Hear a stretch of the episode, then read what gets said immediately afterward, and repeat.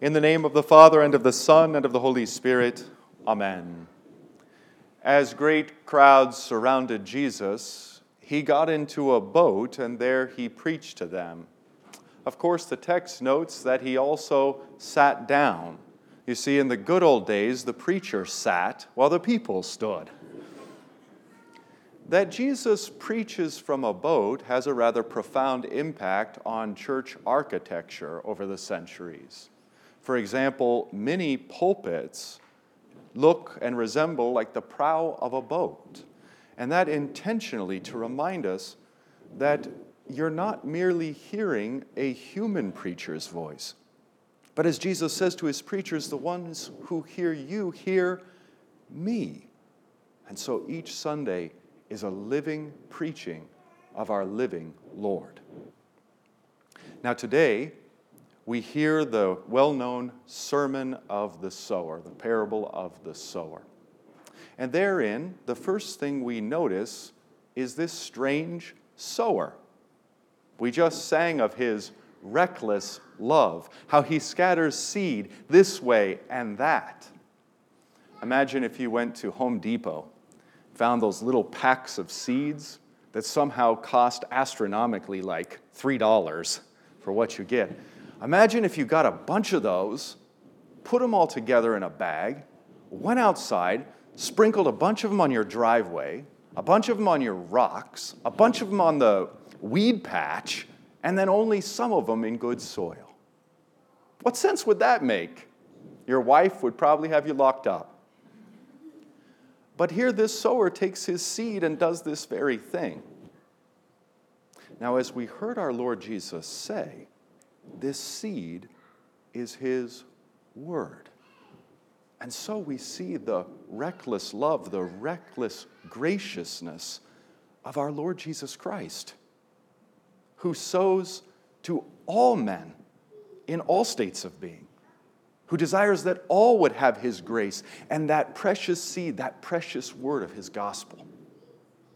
Now that draws our attention from the sower to the seed. That seed, as we've just said, is the precious Word of God.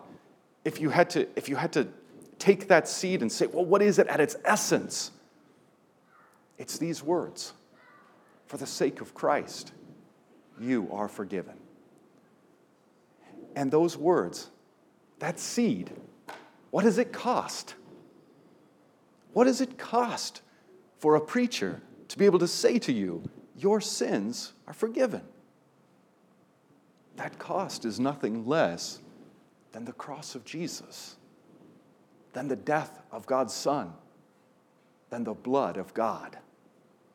That is seed of astronomical worth and the Lord scatters it abroad. The sower scatters it abroad, not just once, not just in his so called earthly ministry, but even this very day. In countless pulpits around the globe, he is casting his seed. On the internet broadcast, casting his seed into living rooms and kitchens and who knows where else. As we meditate on the sower and then on the seed, it is interesting to note that when our Lord Himself later describes and explains this parable to His disciples, the Lord has us focus not so much on the sower, not so much on the seed, but on the soil. On the soil. And if our Lord has us focus on the soil, then we can know that there's nothing wrong with this meditation. There's nothing wrong with asking ourselves what kind of soil we are, what kind of composite of soils lies within us. In his description, he lists out four kinds of soils. One is the trodden down soil of the path, another is the rocky soil, shallow. The third is the soil infested with thorns, and the fourth is the good soil. Let's hear what our Lord says about that seed which is sown along the path. When anyone hears the word of the kingdom and does not understand it, Jesus says, the evil one comes and snatches away what has been sown in his heart.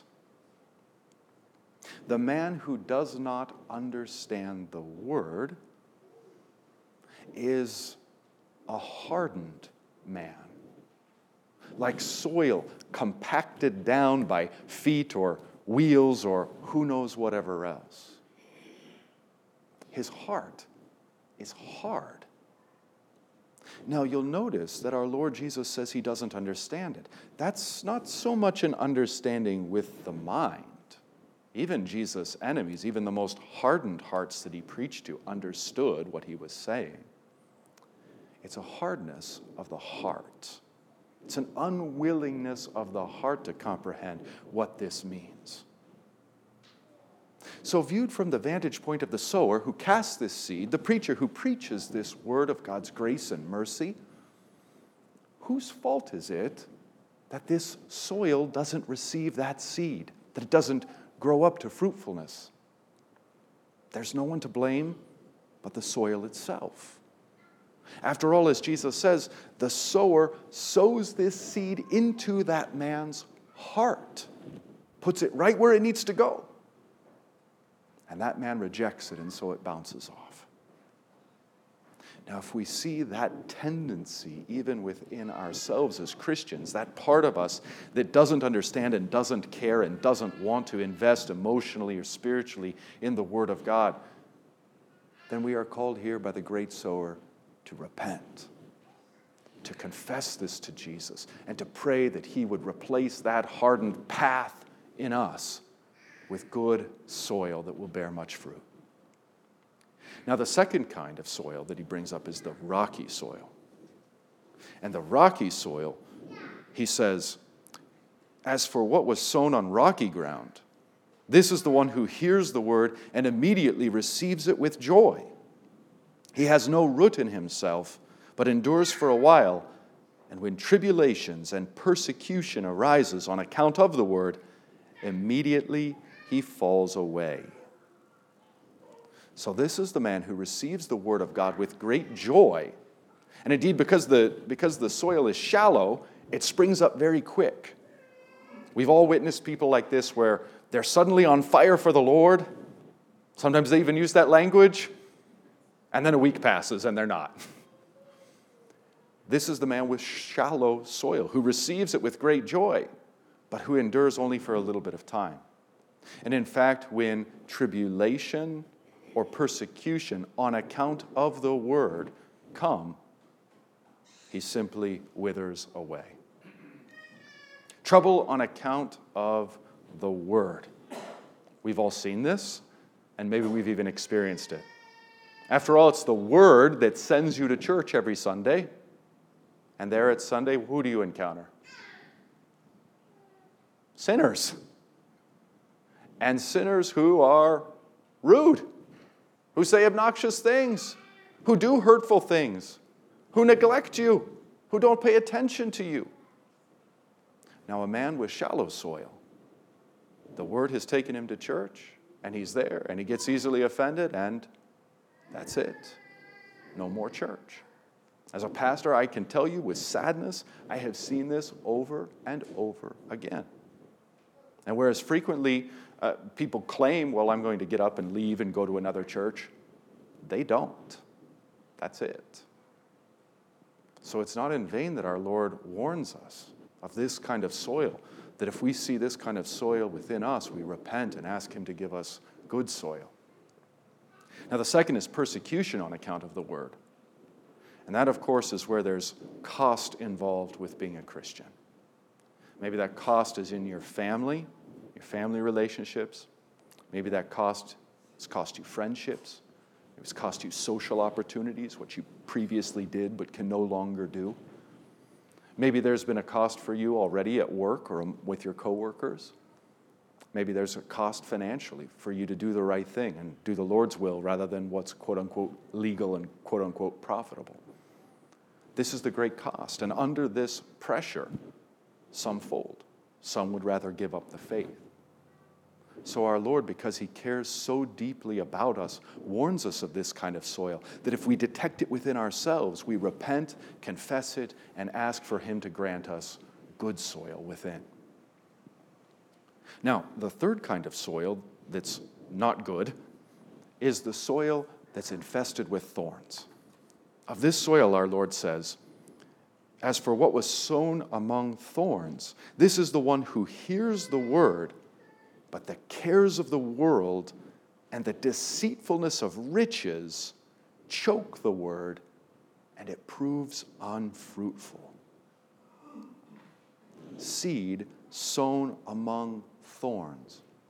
Word preached to this kind of person is, in fact, received. But the thorns, the cares of this world, and the deceitfulness of riches choke it out. The cares of this world. What takes you away on Sunday mornings? That's the cares of this world. What keeps you from receiving the seed? That's the cares of this world. What keeps that seed from growing up in you and growing all the more? That's, that's the cares of this world. And I mean, I didn't mean to single no one out, but you wouldn't believe, you wouldn't even believe the excuses I've heard over the years. Yard work, I kid you not, laundry, golf, For the cares of the world, the seed is choked out. And what about the deceitfulness of riches? Isn't that a delightful and accurate phrase that our Lord uses? It, aren't riches precisely deceitful? How is it that they choke out the word? Well, they deceive us in just this way. And maybe it's not even monetary riches, though that's primary. I have everything I need. I'm full. I'm good. I don't need anything that the Lord has to give me. I don't need anything at all. He obviously loves me. He obviously prospers me. I have everything I need physically, and I'm pretty sure I have everything I need spiritually too. Thank you very much. The deceitfulness of riches deceitfulness of riches. So when we see these things threatening and jeopardizing us, when we see these thorns within the soil of our own souls, what do we do? We repent and we confess. We pray that the Lord Jesus would grant good soil to receive his seed, his word. Now, the fourth kind of soil is that which the Lord desires. He says, When anyone hears the word of the kingdom, Oh, excuse me, I got my pages messed up. I almost started the whole thing over again for you. Our Lord says, As for what was sown on good soil, this is the one who hears the word and understands it. He indeed bears fruit and yields in one case a hundredfold, in another sixty, and in another thirty seed sown on good soil. Now, let me put it as simply as I possibly can. What is good soil? good soil is repentant soil.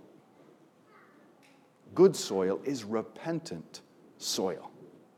It's not a kind of self righteous soil that says, look, I'm better than all the other kinds of soil. Good soil, that would be bad soil, frankly. Good soil repents. Good soil hungers and thirsts for the seed. Good soil desires to have God bring forth life in, it, in the middle of it, bring forth fruitfulness in the middle of it. Good soil recognizes it can't do these things on its own. It must receive that precious seed and word of God. And God must nurture it and water it and grow it. When Jesus says, take care how you hear.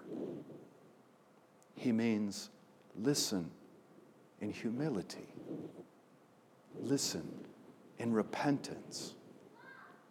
Do you remember as we prayed in our collect? We prayed that we would hear, read, mark, learn, and inwardly digest His holy word. That we might treasure his word, that we might receive his word as if our eternal lives depended upon it. Because they do.